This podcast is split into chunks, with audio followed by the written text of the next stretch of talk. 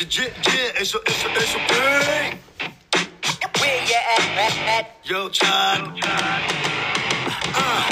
Hvor du fra? Hvor du fra? Jeg er fra havnen. Hvor du fra? Hvor du fra? Ja, så siger vi hej og velkommen til dette uges udgave af Havne med mig, Andreas Munk, som er jeres vært. Og i dag skal vi snakke om Europas tredje største havn. Det er nemlig Hamborg Havn, som vi sidder ved netop i dag. Og i dag der vil vi komme ind på, hvor stor den er, og hvordan den kom til, og generelt bare historie og facts om Hamborg Havn. Jeg har i dag fået tre gæster med, og det er Jesper Noh, den første gæst, som er havneansvarlig, og så har vi Jeppe Bauer, som er historiker, og som har en rigtig meget historie, han gerne vil teste os i om Hamborg Havn, og så har vi Søren, som er skibskoordinator. Så vil jeg først byde Jesper Noh velkommen i mit studie. Tak for det, Andreas. Velkommen. Jesper, du er jo havneansvarlig, og hvordan er det at være det for sådan en stor havn? Ja, tak Andreas. Det er jo et rigtig stort ansvar at være havneansvarlig, når det er Europas tredje største havn, og vores havneområde her omkring, det svarer til 100 kvadratkilometer med vores 37 bassiner og med kanaler og det hele, som hvilket svarer til cirka dem 10.000 hektar. Og hvis du vil have en lille sammenligning, så er det cirka 50.000 11-mands fodboldbaner, som man spiller på som voksen jo. Så det er jo halv meget. Og hvis I så kigger her til højre, så kan I så se en af vores rigtig store skibe, som er ved at blive læsset af vores kraner og sjov ballade. Ja, det må jeg sige. Altså virkelig nogle store containerskib, der kommer ind her på havnene. Men jeg tænker også, når man har så et stort ansvar, du har for sådan en kæmpe havn, det må kræve en del viden om, hvad det både kommer ud af ind af havnen, og også hvor mange container I har for eksempel.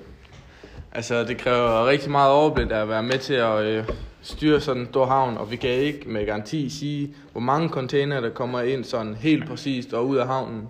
Men altså skib, der kommer ind på havnen, det kan vi i hvert fald se, der er voksne her. Tak for det, Jesper. Søren har vi med, som er koordinator. Og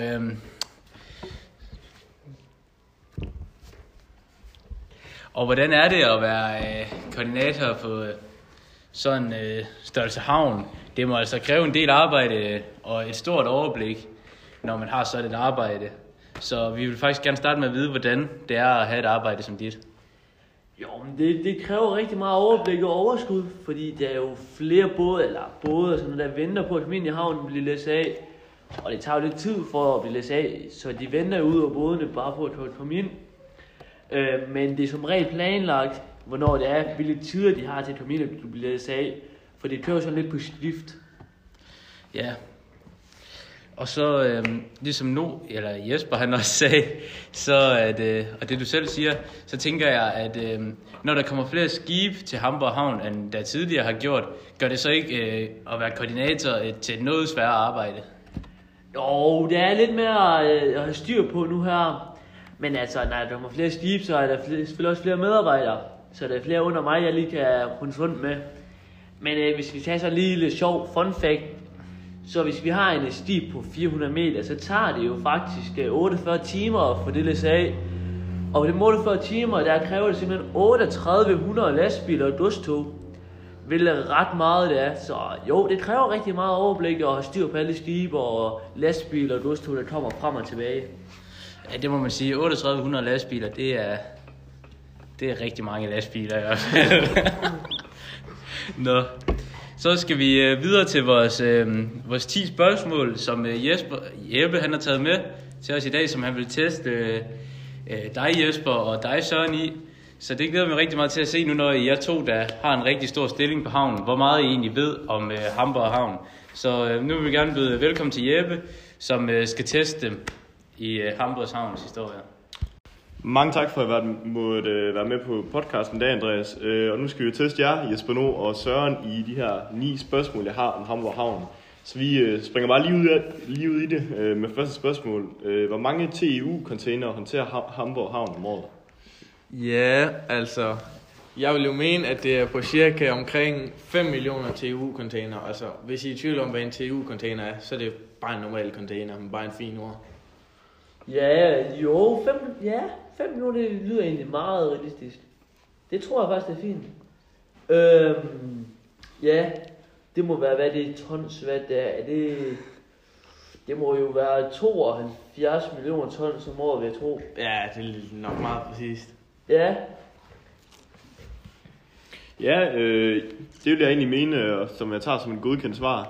Det var rigtig tæt på, altså de har 4,7 millioner TEU-containere sidste år, hvilket svarer til de her 69,4 millioner tons containere.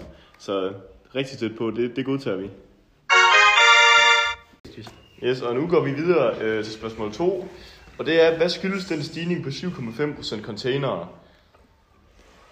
Ja, det må nok skyldes nogle af vores nye ruter, som vi har startet. Vi har startet 4 nye ruter, hvor blandt andet nogle af dem er til USA og Canada. Ja, og så skal vi huske Mexico, men det er sådan 3 ruter. Men det husker vi i hvert fald. Ja, det var rigtig godt svaret. Det var nemlig korrekt, fordi de her 4 nye ruter, der åbner til USA, Canada og Mexico i starten af året. Det var fantastisk. Nu går vi over til spørgsmål 3 simpelthen. Og hvilken flod har stor betydning for Hamborg Havn? Hvis vi skulle sige én flod, så vil jeg næsten sige, at det skal være Elben. Men det ved ikke, hvad du tænker, Jesper. Jo, det passer nok meget godt nu, når den har sådan en central position for vores havn. Det er nemlig helt korrekt. Elben, det har en kæmpe stor betydning for Hamborgs havn. Det menes også, at Elben, den simpelthen er på vej mod en fortsat udvidelse af Hamborgs position som det nordeuropæiske knudepunkt for global godstrafik. Ja, godstrafik. Ja, præcis. Så går vi videre til spørgsmål 4. Hvornår blev havnen grundlagt? Havnen blev grundlagt i... Det er faktisk en sjov historie, det plejede min far faktisk til mig. I 1189, ja. 1189. Det skal nemlig give 100 til sammen. Ja, det passer nok meget godt. Det er nemlig helt korrekt. Havnen blev grundlagt af Frederik den første i 1189 og har været et af Central-Europas vigtigste havne i løbet af de her århundreder. Så ja, nu springer vi lige videre til spørgsmål 5 her. Og det er, hvad skete der med havnen efter 2. verdenskrig? Ja, at der tilbage i 2. verdenskrig, der blev Hamborg bombet rigtig mange gange, mindst det op til omkring 200 gange eller sådan noget, hvor havnen den så led rigtig store tab ved det. Ja, så efter 2. verdenskrig, der må man være genopbygget. Ja, genoprettet, ja. Det er fandme skarpt, drenge. Det er nemlig helt korrekt. Så nu går vi videre til spørgsmål 6, og det er, at der er andre ting på havnen, som er, en store containerskib. Ja, selvfølgelig er der andre ting på havnen. Der er vel en koncerthus, der er bygget her i 2013-14 stykker, synes jeg. Ja, og ikke blot koncerthus, men der vist også kom sådan en rigtig fin 5-stjernet hotel dernede omkring havnen, hvor som der også der kom en masse arbejdspladser eller sådan noget op til omkring 7.000, ja, mener vi. Der er andre ting også. Helt korrekt. Det er nemlig rigtigt det med det her hotel her, og at der er andre ting end bare de her containerskib på havnen, som jo er blevet opbygget i 2014. Og hvad vurderes omsætningen til at være på havnen på årsplan? Ved I det? Det er mange milliarder. Altså, i euro, så snakker vi nok omkring de 20. Ja. Yeah. 20, det vil ikke være helt væk, tror jeg ikke. Ja, 20 milliarder euro, ja. Ja. Det er helt rigtigt. Der omsættes for 21,8 milliarder euro, og det svarer jo så til 162 milliarder danske kroner på årsplan. Og spørgsmål 8, det er, hvor mange relaterede arbejdspladser er der ved Hamborg Havn? Relaterede arbejdspladser, der tænker jeg vel 50.000. Er det ikke det, der er omkring? Det er vel omkring, hvad der er det, 10 ved havn, og så relateret. Ja, relateret er jo altid et vidt begreb. Men jo, som Jesper siger, 50-60 stykker, vil jeg nok sige sådan, ja, deromkring.